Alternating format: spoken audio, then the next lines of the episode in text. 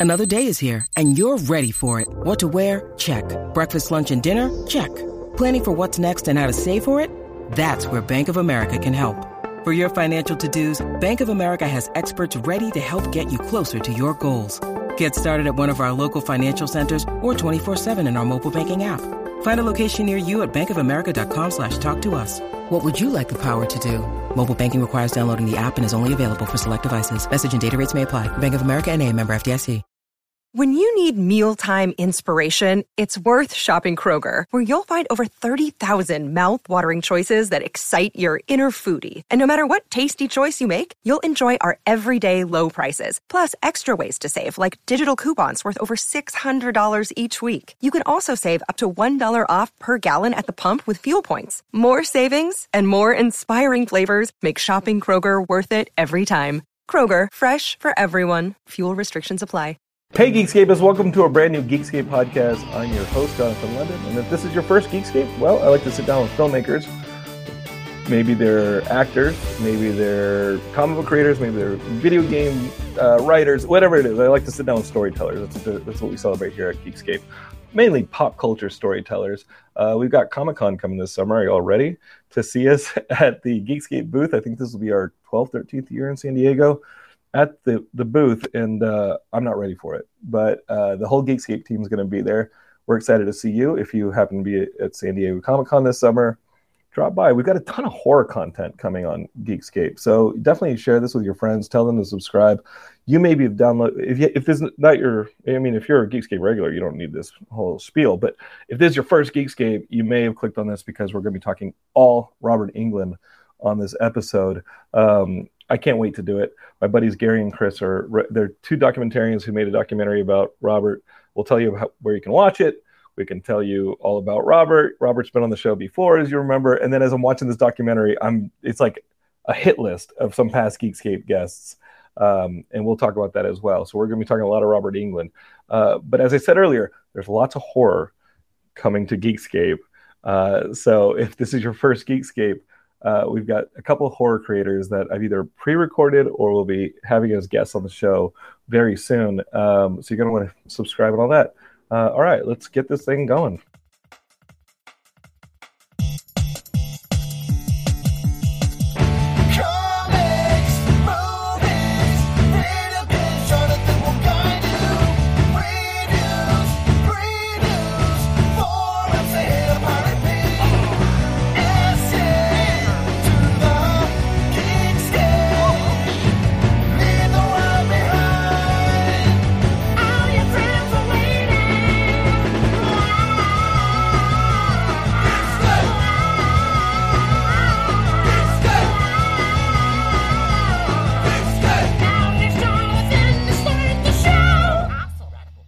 Right, Geekscapists, let's get right to it. Uh, we're talking today about a brand new documentary that's coming out called Hollywood Dreams and Nightmares, the Robert Englund story.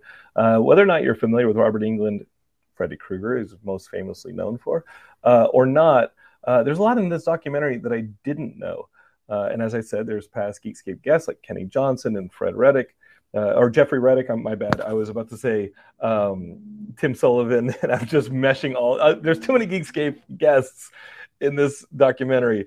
Uh, I think I'm just doing this show way too long, and I've just compiled some really great interviews that are on the feed if you want to go explore it. But you're going to want to listen to this one right now because this documentary is available on Screambox and digital on June 6, 2023, at least here in the States. Who knows? Maybe you discovered this in 2024 or 2025. Um, but let's get to it. Let's talk some Robert Englund, one of my favorite subjects, because Freddie was my guy. Maybe you're listening to this being like, oh, I'm Michael Myers. I'm Jason. I'm into more into that. But Freddy was my guy. Maybe you're super young and you're like, I like Jigsaw. I'm a Chucky man. I don't know. But uh, Freddy was always my guy. That was the one I wanted to be for Halloween for like seven years straight. But let's talk Freddy. Uh, these guys know him even better. Uh, Gary and Chris, the documentarians behind Hollywood Dreams and Nightmares, Robert Englund's story. How are you guys? Yeah, great. Thank you. Yeah, doing really well. Oh, you're doing British, I think. Yeah, we're very, very you're doing. Yeah, yeah, yeah, yeah, yeah. Very British. you strike up the mic and say, "Oh, these dudes are are British." Um, how did y'all get to doing this document? You have the nerdiest room, Gary. If you're watching this on video, over on our YouTube channel, uh, Gary is surrounded by all sorts of pop culture icons from Darth Vader to Leatherface um, to to just- Freddie Mass in the Yeah. background. Um, Chris is married. Uh, No, I'm no, no. kidding, Gary. I'm kidding. No, no, my, my wife's somewhere there embalmed, so don't worry about her. Oh, That is her there, isn't it? That's not That is her, Leatherface. yeah. So there, yeah. I'm sorry. Sorry Yeah, to that- tell you this, Gary, as well, but we've been having an affair. Chris is holding up a Leatherface mask as well for those of y'all who are listening to this on the podcast feed. Um, so I'm guessing y'all grew up not unlike myself, like wanting to be Freddy every Halloween. He was your dude, and you loved the Halloween movies. You loved the Friday Thirteenth movies. Those were great comic book. That era of '80s comic book, like almost supervillain, Hmm. uh, you know, horror icons. But I, I'm going to throw Pinhead in there as well, um, and Leatherface, of course, your friends. Um, but what was it about Robert Englund? This is not your only documentary you've done, you know, exploring Yeah. these the, the horror genre. But what was it about Robert Englund specifically? I- think you just said it straight away. Robert was kind of my boy as well. I imagine was Chris's. I've always been a, a Freddy Krueger fan. I mean, I, I was allowed to watch horror films, hence why I got all this crap in my office here now. Yeah, from the age of about four or five. That's your bedroom. Yeah. Oh, That's not, no, it's not my bedroom. Is that your that's your red room? I got it Yeah, now. this is my uh, victim's room. Um, yeah. So yeah, I was I was watching Nightmare on Elm Street as, as a very young age. You know, I was allowed to watch it at like five and six. So I had posters of Freddy Krueger on my bedroom wall. So Robert has always been there. You know, and and obviously Freddy Krueger's always been there. So yeah, he's definitely a, a huge part of my childhood, really, and my kind of horror kind of tastes. Same view. Chris is more of a. Chris is afraid to say something because I'll say some smart ass remark. Yeah.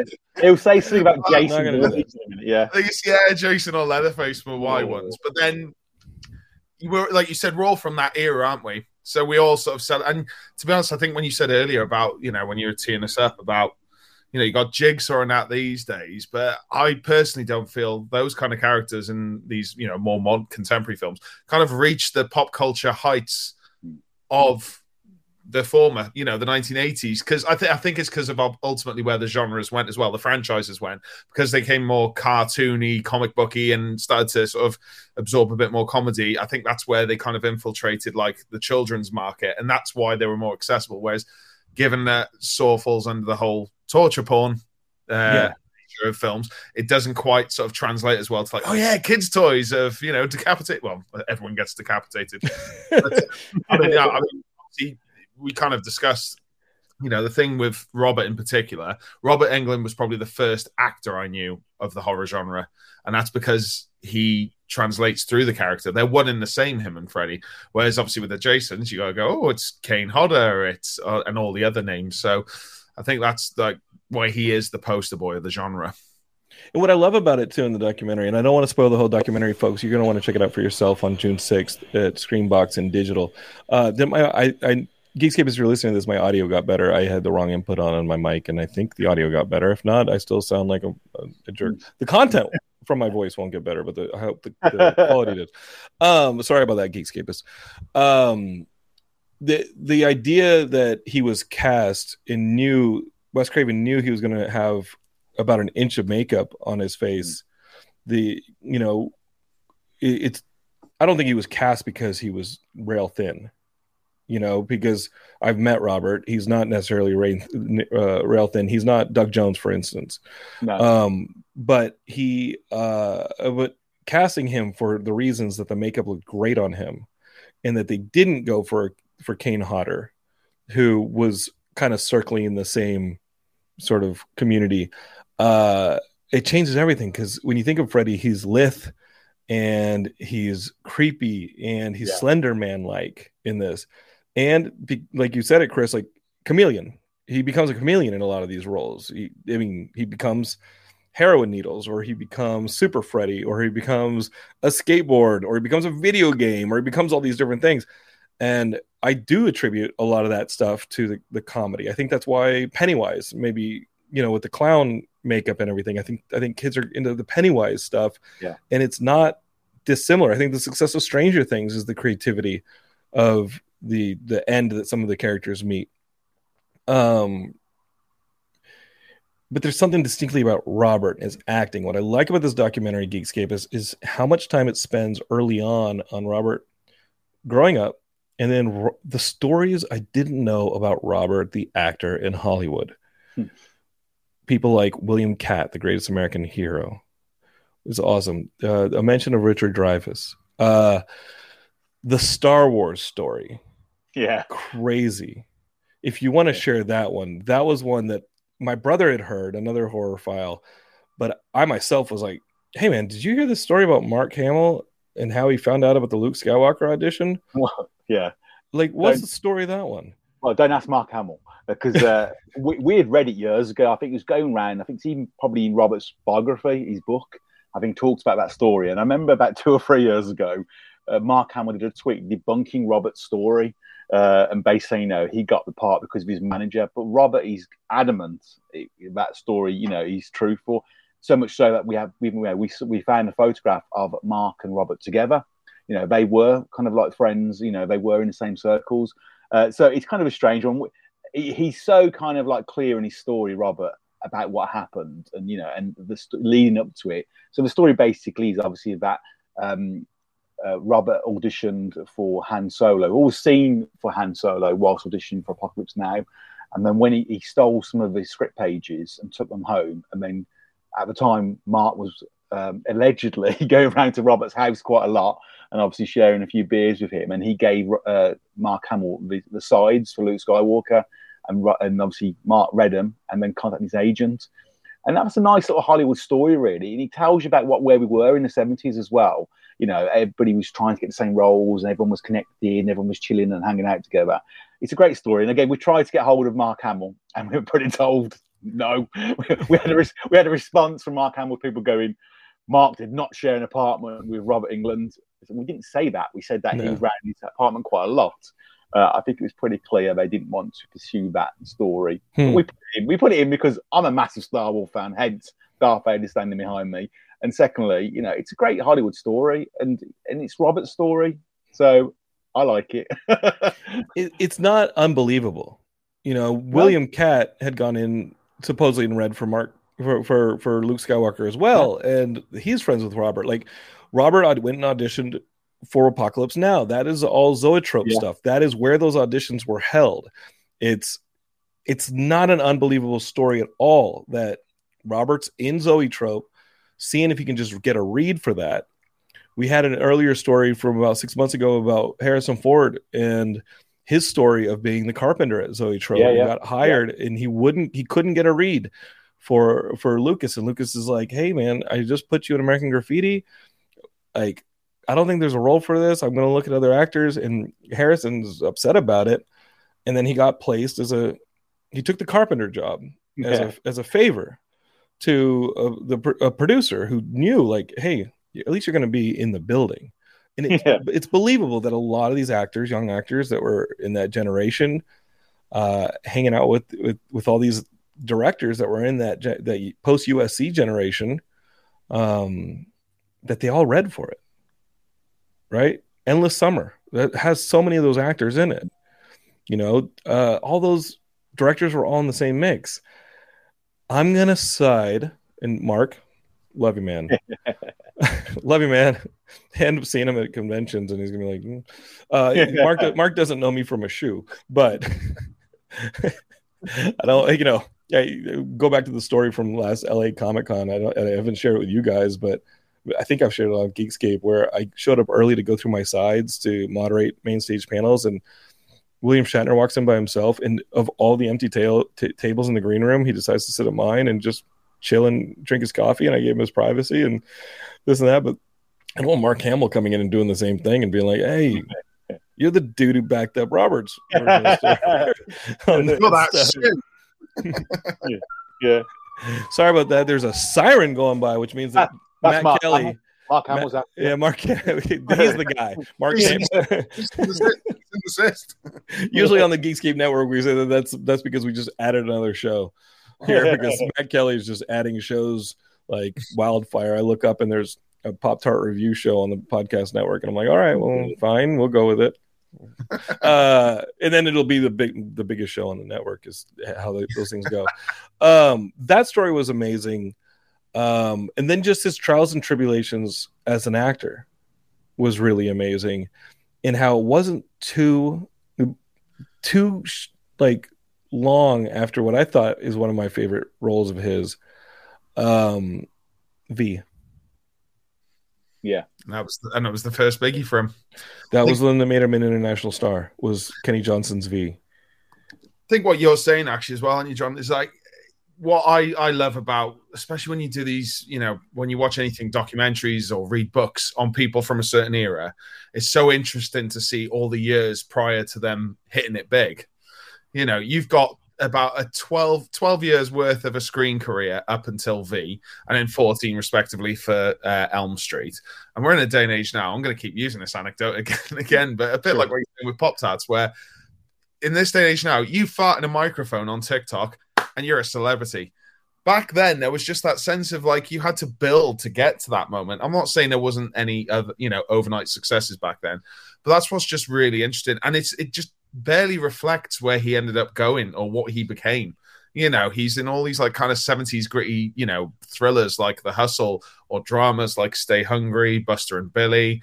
Um, quite, pre- you know, um, he's quite uh, relevant in uh, Big Wednesday. Mhm.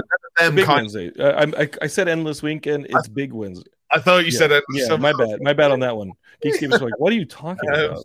Yeah. it's Australian, isn't it? Endless Yeah, summer. Yeah, like yeah. Endless summer. Yeah, the big, That's- big Wednesday. yeah. that's what I just I, I really enjoyed, and I think for us in particular with this project, we've always been quite restricted to one film, you know, and you, you've got to focus on that film. Pennywise, eighty nine ninety, RoboCop, eighty seven.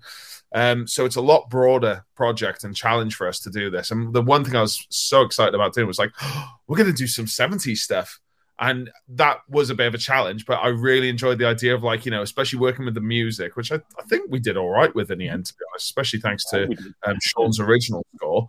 But um, but it's like experimenting with genres. So you go from like you know light-hearted country bumpkin dramas to dark thrillers with Burt Reynolds and his toupee, and then into that story is nuts. And Yeah. I'm not going to spoil the toupee story here, but that Burt Reynolds story is nuts. And I mean, Burt was as nice as he could have been about that toupee incident, but that's that story's crazy, and I love that story. Geekscape is you got to check out the, the movie to hear Yeah. that one. just for that story. stories there's a, there's a lot of stories like that Yeah, and is, uh, yeah. again other people like who've been on geekscape adam green and, and tony todd like like they have such amazing stories Mm. in this documentary what i love is go to what you said chris about that era of the 70s and you're right we only see celebrity culture we only see success but when lance henriksen is telling you the state of the apartments that they're living in yeah, yeah. and they're not even their apartments like they're they're they're living on couches in Yeah. New York or in in Hollywood uh that's a great story the Lance Henriksen stuff I read his book Not Bad for a Human have you read that biography Yeah, I haven't, and I'd love to. yeah. that is a fantastic biography Geekscape is if you're a Lance Henriksen fan and of course probably you're listening to Geekscape you're a Lance Henriksen fan his biography that he wrote himself There's no ghostwriting on this thing. He's telling you a lot of stories that I'm like oh that's that's pretty candid like to Yeah, share. yeah, you know lance uh, younger self with the ladies and this and that but it's a fantastically written uh it- it's a fantastically written autobiography and a lot of the stories are here as well. Loved it. One and, and y'all kind of go sequentially through his filmography. What's the decision there I think you know, at the end of the day, when you're doing a documentary about Robert, you've got to hit those kind of like popular films, really. I mean, Freddy's obviously very important, and that was from the get go that Freddy Krueger was important. Evidently, why the documentary has been made, that career has been developed around Freddy. However, there are some kind of key roles, really, what Robert's fans uh, obviously are aware of, and also it's kind of films that you want to share with people who don't know about those movies. So everyone knows that Robert was in, you know, Wishmaster and Urban Legend, 2001 Maniac. But as Chris said, there's things like Buster and Billy, Stay Hungry, you know, Dead and Buried. You know, there's lists and lists of films. So I think when you're going through his career, I mean, we could have covered everything. We could have covered every TV show, but we're trying to cover the, the most important ones in his filmography, but also from a kind of very uh, filmmaking point of view, it's it's it's covering the ones where you can get people to talk about it as well. You know, we do try obviously every single kind of like person that's worked with Robert. Unfortunately, because Robert's been in the business for over 50 years, there are people who uh, unfortunately passed away, especially directors when he was a younger guy, they were older, and some of the actors he worked with. However, you know, everybody that we interviewed has a connection to Robert in a film. You know, isn't just putting faces on there for point of it. It's basically everyone's been working with him. So it's trying to find people that work with him on key parts and also who can add gold. I mean, we all love Robert, but a two hour, two hour documentary just Robert talking to the screen, you know, will be will be interesting. not but enough yeah, It's it was not not fine, and Yeah. will be quite tiring as well. You know, from a creative, He loves to point of talk. He's a view, he great. does love to talk, We yeah. love, ha- we, but you love hearing those stories. Well, we've got a I- bo- we've got a bonus feature called Chatterbox, and and it's about Robert Englund talking a lot, and it's everybody else talking about Robert Englund talking. It's one of our bonus features. Um, but yeah, so it's really, I think it was really important, wasn't it, Chris, to get kind of some of them key roles in, and also Robert himself has suggested certain films he wanted covering. Well, he's very, you know, he's very proud of his work, Robert. is. So he was very keen, obviously, Buster and Billy, of course, being his first movie. It was kind of the mandate of this whole thing as well. Because It's great. he's- Buster he's- and Billy was great. yeah. he said he said to Gary in the first instance, um, and that's you know it really represents his character as well. You know how open he is and how nice he is and accepting to do things. He's like, you know, if you want to do a documentary on Freddie, why you'd want to, I don't know, because our mate Mikey had done uh, Never Sleep Again documentary. so Nightmare on Elm Street's are done. There's just no yeah, point. we, the Never Sleep Again documentary is like four hours long, is it not? Yeah. Exactly. Yeah. Yeah. So the case is closed on that. But he he's the fact he was still open. You know, he said if you're doing something on Freddie, I'll still talk. What his uh, option was, if you want to do my career and if you want to dig into everything else beyond Freddie, you get everything. You get all of me. You get you know as many. Well, we only planned on having one interview with him. We ended up doing four, which was great for us. Um, Because as other people tell stories, you want to go and follow up. Yeah, Hmm. exactly that. Yeah. Yeah. Mark Hamill called bullshit. Is this true? I'm kidding. Let's just retweet that one again. Yeah. I did actually try doing that on the Hamill one as well. I remember going out of my way a bit. I think when you were So trying you to, to look for yeah, yeah, yeah. did I like a little um, thingy of like cut out of Freddy, you know, on the Death Star or whatever with Luke and the Stormtrooper outfit and not a sausage. Got, like, they weren't going to touch that one. Yeah, probably have Disney chasing me now for that. I actually don't. I mean, uh, the truth is, I don't see what the big deal is to that because everything No, turned out fantastic and both actors, everybody's Yeah. incredibly respected. If there was an interpersonal falling out, that I understand. Right? If they were if they were friends and they're hanging out and they, they get beers and pizzas on us on that's that's their Saturday nights and um that's that I understand that. Like two we're just not friends Yeah. anymore. And that happens in Hollywood. Does yeah. I think Robert. I think I remember Mark's tweet was much more about his manager, giving credit to his manager, and I think maybe he felt that Robert's story took away from that, you know, his manager at the time, which I get that, and I'm not sure if it's Mhm. probably the same manager and he's loyal. But at the end of the day, it's a story. It's a Hollywood story. It's interesting. We all we all remember the past differently. We all remember situations. You know, I help you, you help me. Uh, I think you're right. I mean, it doesn't matter at the end of the day. It's interesting. Robert tells it. Robert believes it, and Robert, you know, and other people talk about it. I mean, Adam Green talks about it because he's heard that story before. Um, and you know what? I don't think Robert would have been a great Han Solo, probably. Uh, but again, you never know because we'd never have had Harrison, would we? So you're never going to know, are you? Then really, it's the same as if Kane played Freddie. You know, we'd never have had Robert, so we'd nothing to compare him to. You know, Harrison so- Ford is Freddy Krueger. yeah, Imagine yeah. that. Ah, ah, welcome to prime time, bitch. the, the Kane Hodder as Freddy thing was awesome. That was one I hadn't heard either. And I'm not the biggest horror file, yeah, but like Robert- that's, yeah, that story is probably a pretty well known story, and I'd never heard it. Well, Robert hadn't heard it. You know, Robert was quite obviously, um, and also Robert was really kind of like touched by the whole section about the Freddy versus Jason. I think because he was very kind of open about it. Um, he actually quite got a bit emotional. Um, Kane did, Kane. but I think, I think when you look back, even like you can see probably them them trying to go with Kane because when you look at Elm Street Two and they brought a stuntman in who was big and walking for, and you know that was obviously on the agenda. You know, it, you know, it wasn't always about obviously having an act play that character because as soon as you got to part two, they went for a stuntman originally. So it just, I think that there's credence to that story as well. You know, and again, Kane tells it, and Kane obviously was there at the time. And I think I'd, I'd never heard that, and I'm a massive Not Elm Street fan. just a nice little kind of like connection. You know, the kind of separation, kind of like you know. Uh, was it six degrees, seven degrees of Kevin Bacon kind of nonsense where everyone's connected, aren't they? It's the same kind of story, really. I think. In in his Freddy audition story reminds me of the Lance Henriksen Terminator story. Yeah. Yeah. right? Where Lance Henriksen goes in for James Cameron to scare the shit out of the executives, and ultimately the role went to Arnold. And the Arnold story in this one is really great too. That they're in an early 1974 or 75 movie together, and they're like, "Man, Arnold's the nicest guy. He's always prepared. We got to help him out." And then they Yeah. realize that through his bodybuilding endorsements, he already owned most of Ocean Park Boulevard Yeah, yeah, yeah. which is nuts. But we you've heard those stories of how by the time Arnold was a movie star, he was a multimillionaire through Yeah. real estate, which is incredible.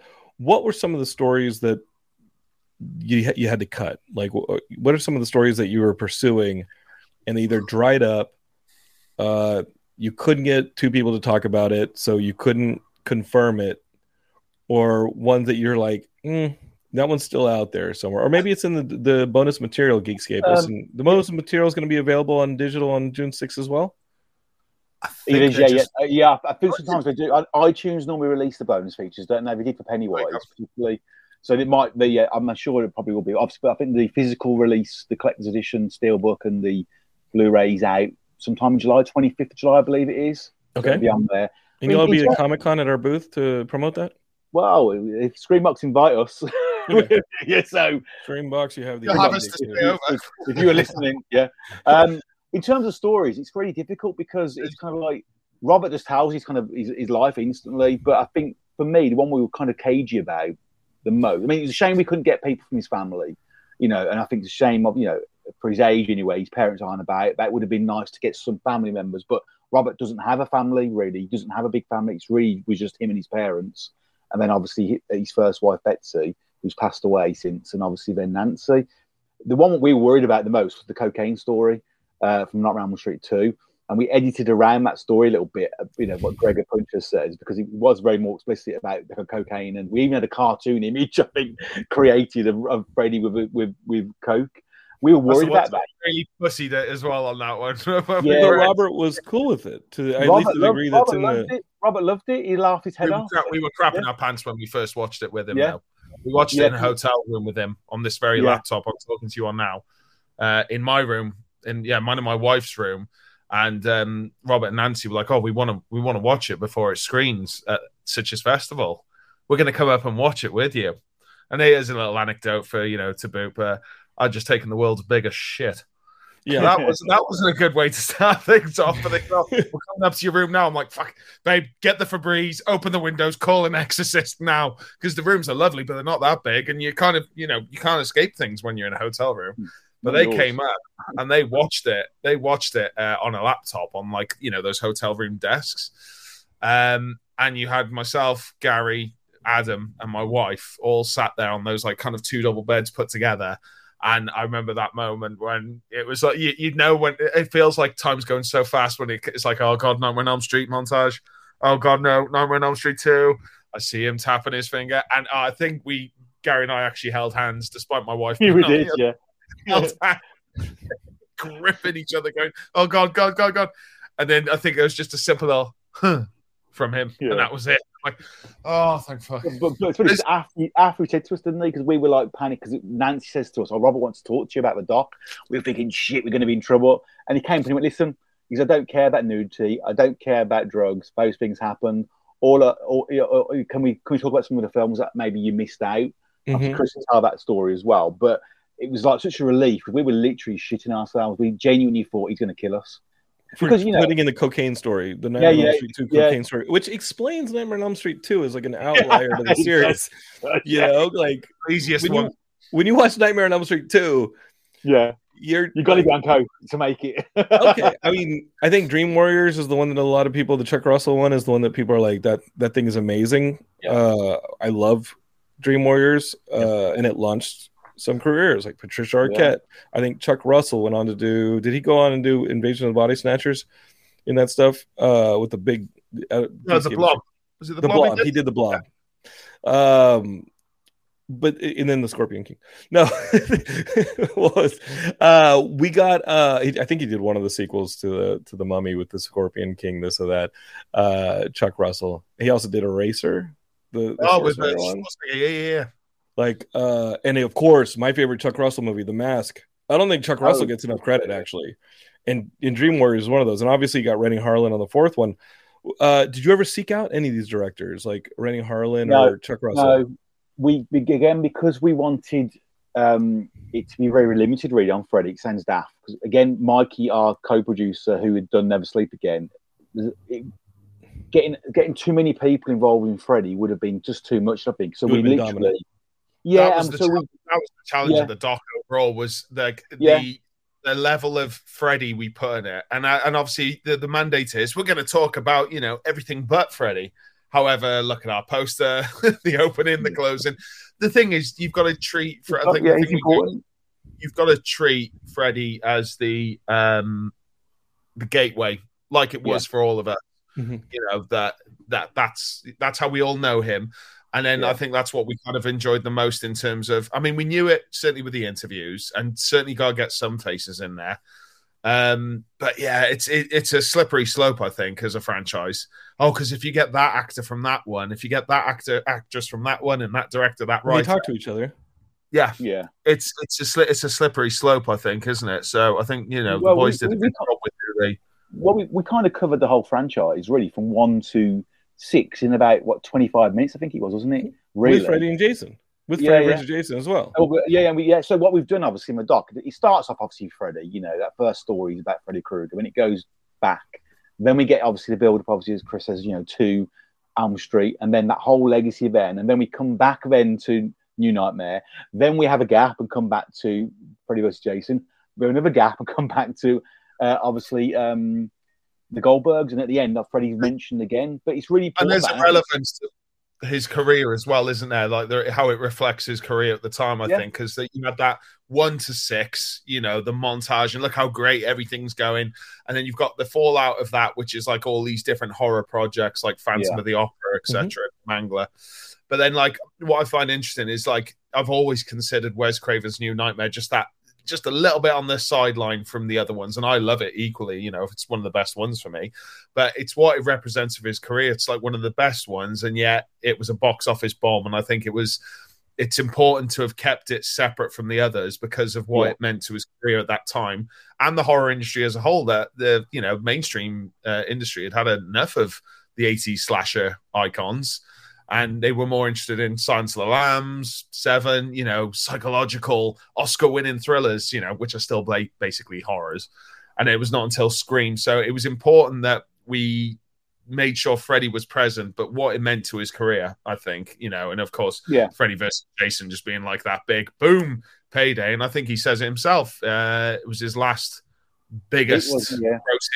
movie uh, in 20, 2003. Oh god, that makes Yeah. me feel. Uh, It, yeah. it was a while ago, and I remember seeing that thing in the theaters. Me too, yeah. You But watch Robert said- in theaters, and you're loving it. It was awesome. But Robert said as well, you know, Robert was very clear that he understood, as we said from the beginning, how important Freddie is to the doc. He understands that it does draw people in. And we we had a, uh, a con yesterday where we did a talk, me and Chris, and uh, I think Chris Hampton the same thing, you know, that we know it's going to get people, having Freddie on the poster will draw people in. But the whole point is we draw them in and then we show them beyond the glove. That's the whole point of the doc. You know, talk about Buster and Brady, talk about, you know, Big Wednesday. Leslie Vernon, about- yeah, a movie that Leslie we, Vernon, yeah, it's a great we were. Scott. Glosserman came on the show. Did y'all? Scott Glosserman, the director of Leslie we- Vernon, is that correct? Yeah, yeah, we had booked him in, but we didn't get him because of COVID, you know, and Oh. and we, you know, COVID did screw us over, but also helped us massively at the same time. It's a very strange kind of thing for us. COVID was like it was for everybody. Yeah. but um, yeah, we had to let some people go who we had actually booked and arranged to because of COVID. But again, it's like we would have had then four, three people from that film uh, talking about it, and it's only a very short bit in the film as well. And that's the horrible thing. It's a great know, movie, Geekscape. Yeah, yeah. haven't seen Leslie, the Beyond the Mask, Leslie Behind it's the Mask, Beyond the movie, Mask, yeah. like Beyond the like Mask, Scott. Glosserman. Uh, I think Scott and I went to. I don't know how. Do I know Scott from going to college with him? Uh, but he was on. I think one of the first 20, 30 Geekscape episodes way back Oh, in the day. Uh, we went to Scott's house and Scott and I communicated for a bit. And I, I think people. I think Leslie Vernon is one of those movies people kept asking for a sequel for. Yeah, they did. Yeah, they did. They were really interested in it. Yeah. That that would have been a kick-ass franchise, and Mhm.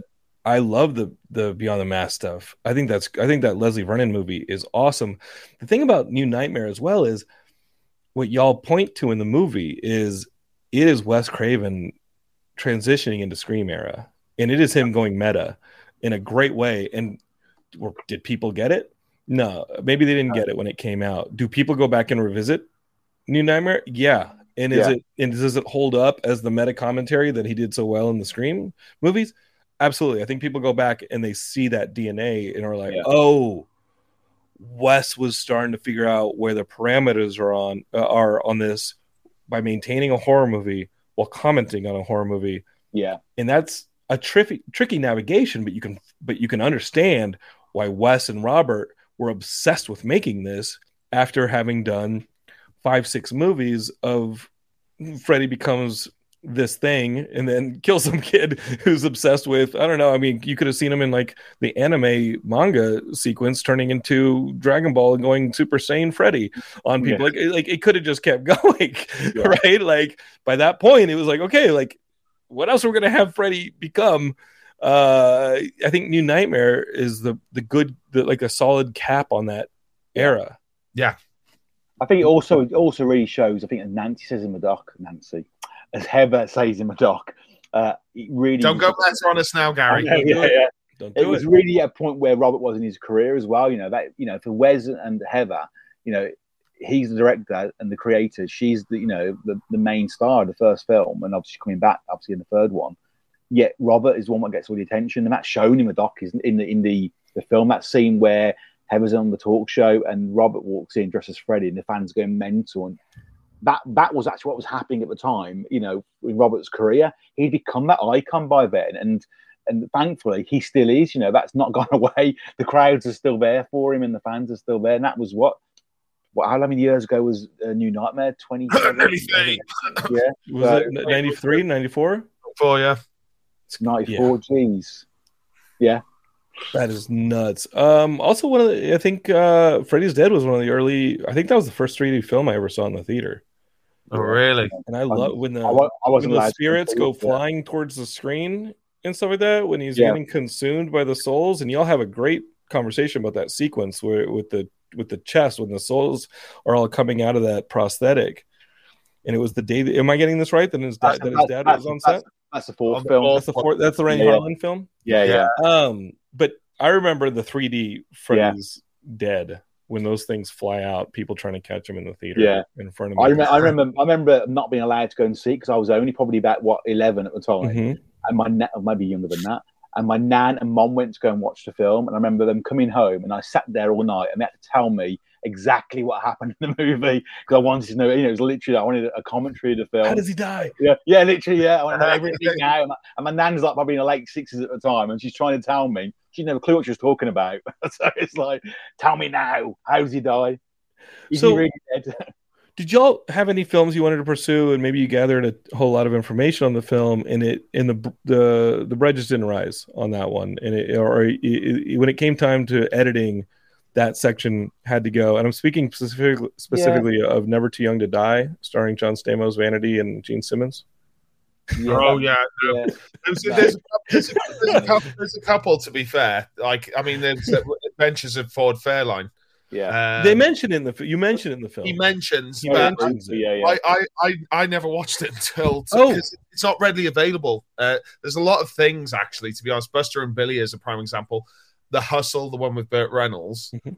Stay Hungry, I think, was available because of the Schwarzenegger thing. But so many of these films have never actually been readily available in the UK on any media. Maybe VHS in their day.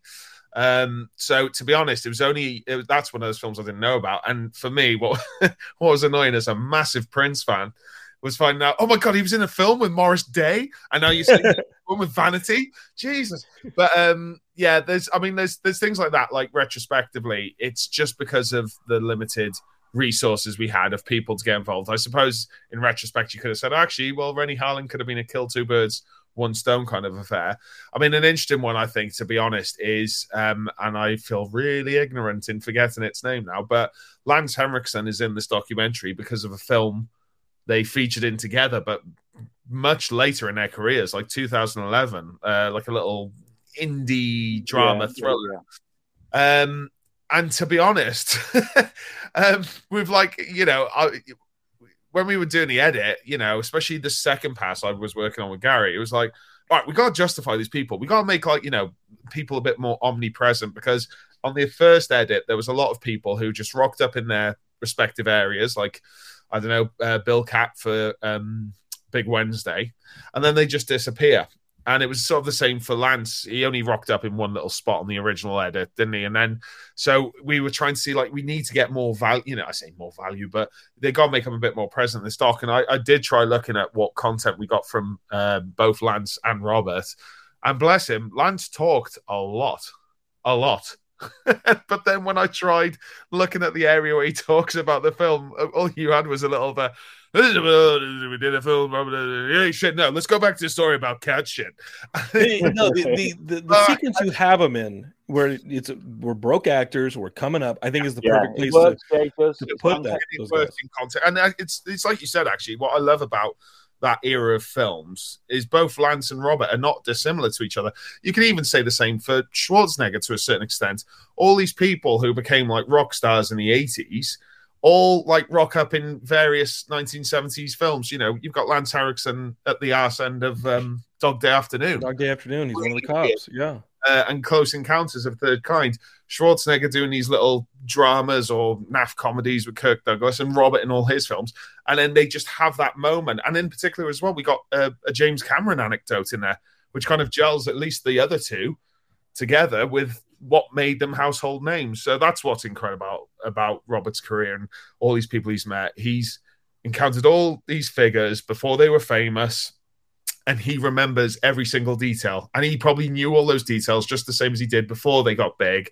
And then now he's able to regale those stories, not like a, oh, I know this person. No, I, I was just paying attention at the time to that little, you know, arts and crafts guy over there on Galaxy of Terror putting up styrofoam burger boxes on the set. I So, love yeah. Galaxy of Terror Yeah, sequence. I love learning more about Galaxy of Terror and how Yeah.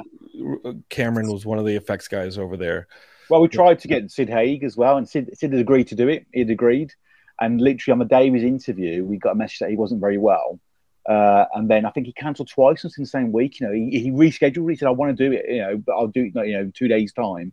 And then couldn't do the two days' time again because he wasn't feeling well still. And obviously, then unfortunately, he passed away. We would have loved to have got him in it. And I know Rob, the mentor angle as well, I think. yeah, because Robert was really kind of like, yeah. But there's a couple of films that we cover in the bonus feature. So we cover um, Dance Macabre, but it was in the original edit, which didn't really fit in the narrative. It kind of it made it a bit stagnant. I think the narrative then it was a great bonus feature. Uh, and we also cover the series Nightmare Cafe with Jack Coleman in the in the bonus features as well. So some things we pull in and that's take back out again just because of narrative flow, really. Sure. Um, but, but no, never too young to die. No, no, I'm no. I want, I, I Chris, wanted I'm gonna send you the VHS. Chris said no. Chris said no. If, if you've never seen Never Too Young to Die, like it's one of these movies that we would all get together to watch, and it's like, is it a good movie? No, but I think I and I've I've had Robert on the show twice. One for the zombie hookers, Oh, yeah. strippers, strippers, Yeah. Yeah. and and one with Adam for Hatchet. Yeah. Am I saying those words, guys? My brain's gone. yeah, yeah. Um, there's just been so much. It's making Doing show- when you, when you do the show too long and don't have a producer to help you fact check. Um, and I think on one of them I brought up Never Too Young to Die because you're watching this movie for how not so great it is, and it's John Stamos trying to make be, be an action star, and Vanity trying to split away from being associated with like you know a performer for Prince and doing her own acting thing, and Gene Simmons doing a role that. you know, yeah, whatever that is. and you're watching it, and then about three fourths into the movie, Robert Englund pops up, and the movie's already bad. The movie's already got no redeeming, and then Robert Englund pops up in this character role, and you're like, "Holy mm-hmm. shit!" And you know this is. I mean, I don't. I think that would be post. I mean, with John Stamos bankrolling I'll the movie, about- is that post Freddy? Like this is. But Must- Kenny Kenny Mid- Johnson. Talking to when I saw Kenny John, Kenny Johnson's such a kind person, and Geekscape is. If you love V as much as I love V, uh, there's an episode a few, just a few back on the feed. I think it was a month ago, where Kenny Johnson sat down for almost two hours and talked to Christian Blatt on this very feed about the 40th anniversary of V, which is this year. And I love V, and the amount of love and attention y'all heaped on V made uh made me a really happy happy guy. So i'll, I'll take the uh bullet on never too young to die. Yeah. and the fact that y'all just totally skipped it and i'll live with my, the love of v uh hollywood dreams and nightmares geekscape is a robert englund story. It's available on screambox and digital on june 6th 2023 um i i think this is on your feed as soon as the um as, as soon as i can put it up here i think it's a couple days away from the release um what else are y'all working on as far as covering like what, what are the what are the stones you still have yet to uncover or We've Yes, quite a lot. things- Yeah. yeah, the backlog. yeah, so we, we've managed to get in the last couple of years, obviously, get three projects uh, out, which were obviously in our kind of like backlog. I mean, Robert Doc actually isn't that long, you know, for us. Obviously, COVID kind of delayed that project. So Pennywise was a long project for us, you know. We finally got that released last year, and obviously, and again, I'm gonna Chris will talk about this now, but we've got RoboDoc, the creation of RoboCop coming out on Screambox later in the year. I think October time. I you guys are coming back for that i Yeah, just heard um, that did yeah. y'all hear that paul verhoeven empire strikes back story No, no, uh No, that's like the genuinely one I don't know. guys go on. Oh, okay close um this came up in our horror movie night thread. Geekscape if you're listening to this because of horror movie night one of our podcasts here on the network that is all horror. And if you're listening to this first off you're screaming at me for all the horror facts that i'm forgiving um but uh in the horror movie night group on facebook someone mentioned mad heidi which is a movie casper van dien's in from the last couple i think he oh i know when it came out it came it, the premiere was october 14th how do i know that? Because it was my wedding day. How do i know that? Because scott roger the host of one of the co-hosts of horror movie night was like casper van dien was in jonathan london's wedding wasn't it? Um, his wife Jenny was in our wedding as one of Heidi's bridesmaids, and yes, I married a woman named Heidi on the same day as the premiere for a movie called Mad Heidi, which is kind of like uh, a fun tongue-in-cheek exploitation riff on a movie, and Casper's in it. They went from our wedding to the premiere, and they and Casper's wearing and Jenny are wearing the same stuff from our wedding in the at the premiere. I think Casper changed his shirt, and Jenny. uh, But but for the most part, those premiere photos, I was like, "Hey, that's what you were wearing in our wedding." uh Casper has some of the best Verhoeven stories. And today, Geekscape is that we're recording this, uh, pre-recorded this episode, is the um 43rd anniversary of the release of Empire Strikes Back. Yep. One of these Verhoeven stories popped up, and I'm gonna have to run it past Casper to confirm because they're super tight from the Starship Troopers. Long story longer. Lucas was looking for a director before he got Kershner for Empire.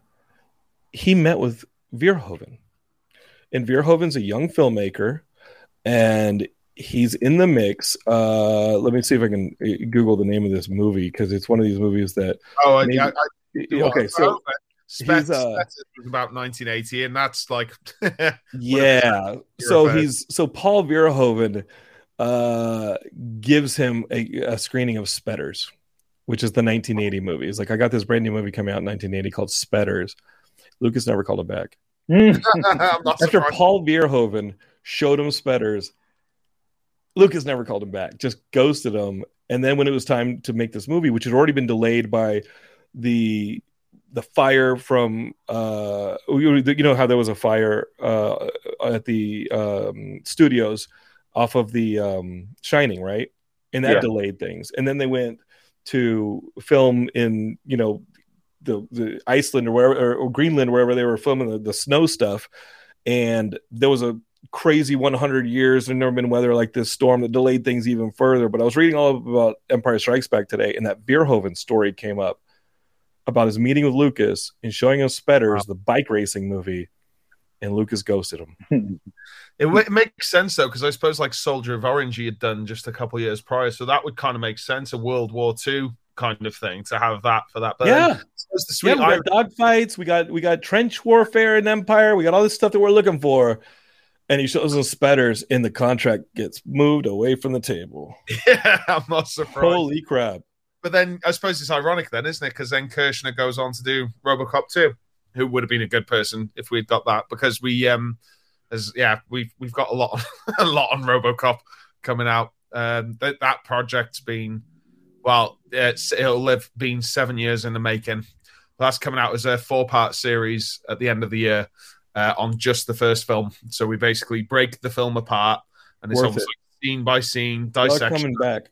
Y'all We coming back to Geekscape on that on that RoboCop thing because that's one of my favorite movies. Nana, nana, nana, nana, nana, nana. Like, can you- I say it all the time, I know we're not on. dude. Uh, no, it's fine. Uh, I have that. Is that a steel book? Uh, oh my god! Can you fly, Bobby? I love Crew RoboCop. Um, and and y'all got my Michael Keaton to talk to y'all for that one. That's a joke Wait, you know, we actually we, because y'all referenced the Sam Bayer Nightmare on Elm Street for a hot second in an image Yes, in this yeah. documentary. In the Sam, no offense, guy, uh, Sam, uh, the Sam Bayer film. It just, I don't. It just, I yeah, yeah it we it it's work. always kind of been Everyone's talented in that film. It's crazy. Everyone's talented, in the bread didn't rise. We've always uh, we've always tried like we have the same with Pennywise. We didn't cover the remake because it was just a, it was just coming out when we were making that. We didn't do it for RoboCop, and we haven't really covered it on this. And I think ultimately, whenever we're asked why didn't you cover them, not so much in the uh, it reboot case, but with the others, there's not a lot of nice things, not for us to say or the people who made them to say it, but just generally, if you sort of say, "Oh yes, the you know the remake of Nightmare on Elm Street," you can almost you pretty much guess what the response is going to be like to it, you know. And I think the there's Total Recall y'all cover though. That's a joke. That's no, I'm not saying that. No, Showgirls actually, What's that? Showgirls actually, yeah, that's what we. Yeah. Uh, I love I love that y'all are doing a Verhoeven documentary. He's it's fascinating. In that Empire Yeah. story, my eyes pop almost popped out of my eyes reading that that Verhoeven story this morning. It was awesome. Gentlemen didn't know that. Yeah, when y'all come back to talk RoboCop, and you have to come back because RoboCop, like I'm saying it all the time, and my wife is like, I don't- my wife has never seen RoboCop. I don't think she's interested in RoboCop. I finally showed her Starship Troopers because Casper's in it. She's like, this movie that Casper's super famous for, the Starship Troopers, and I said, all right, you want to see it? It she doesn't like the the horror, the gory stuff, and that movie is very gory, and I love that. That movie's incredible. Um, I, but she doesn't know why I keep saying, "Where's my goddamn phone? My motherfucking phone call." She just doesn't understand, and I think it's the spitting afterwards that she's offended. I'm kidding. Where's my motherfucking phone you call? She's a she, she's a '70s show fan. I don't understand how she hadn't seen that movie. Red Foreman? He's just a little bit darker. That's all. Can you fly, Bobby? It's incredible, and I'm always doing that thing too, where I, that help me, where the the guy with the toxic waste. It's incredible. And is that the legit? is that legit from the set? No, that's actually Guys- Gary. Gary made. Chris is uh Chris is rotating his camera and he's showing me the the the My recreation of the Roma of the of the it, it- you know there's an action figure of that thing. Yeah, too. yeah. It's insane. Gary, you made that as an effects artist? Yes, I took up some kind of like you know during COVID. Uh, And to keep Leatherface. myself sane. I tried. I started doing some special effects work and kind of props. I love that. Yeah. I love that you did that during COVID while everybody else Yeah. was learning how to bake sourdough. Remember that? Remember that was like that was like two weeks of COVID where everybody's like, I'm gonna learn to bake Yeah, sourdough. we didn't do that Like here. what the hell is this? You're Yeah. gonna this is this is like the checkbook for early Yeah. pandemic is like I'm gonna learn how to cook sourdough. I'm gonna watch Tiger King, We watched Tiger King, yeah. and Yeah. I think there was another check box to check on what you Yeah. were gonna do in the pandemic. And I think that's incredible that you you uh you did some VFX practice. yeah. Good job on that stuff. But the leather face behind you is actually a victim, right? That's actually human skin. That's actually the last person that interviewed us. Yeah. That's fine. Next time you're in LA, you can remove my face. I'm probably better off without it, yeah. guys. Don't give in Chris any ideas. He probably will. Well, Chris, Gary, congrats on getting this movie out. Thank you. And Thanks, Geekscape man. was if you love Freddie as much as I love Freddie, and if you love Robert as much as I love Robert, I brought him up with a financier a couple, two weeks, three weeks ago, as a possibility. I love Robert. I would love to work with him.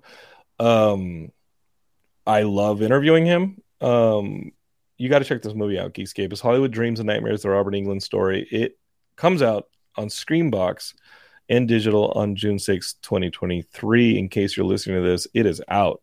If you're listening to this, it's out, guys. um, because I had to um, wait to release this episode. Uh, I'm excited to talk Robocop with you guys. Let's connect. And just congrats, guys. I love that what you all are doing. I love the, the sticking to the Thank you. genre. Thank you. It's really Thank you, man. appreciated. Mhm. Thanks, Geekscapists. Geekscapists, we will be back with more horror talk. Uh, I think I'm also talking to the the actress who plays. I don't know if you. I mean, this this episode may have already been record uh, been released. I haven't recorded it yet. I'm recording it later today. But the actress who plays Zelda in Zelda Tears of the Kingdom is going to come on the show. Uh, we're talking all sorts of Zelda talk, and then um, Bomani J. Story, who directed this Frankenstein uh, horror movie that premiered at South by Southwest. It's called Angry Black Girl and Her Monster, is on the show. I pre-recorded that one as well. There's lots of great stuff on the Geekscape feed, so share it with your friends. You know, uh, tell people about Geekscape, subscribe, and all that. We're always trying to get some cool pop culture people here to celebrate geekdom with me. And uh, let's, if y'all can make it to Comic Con, let's let's do this. All right, cool guys.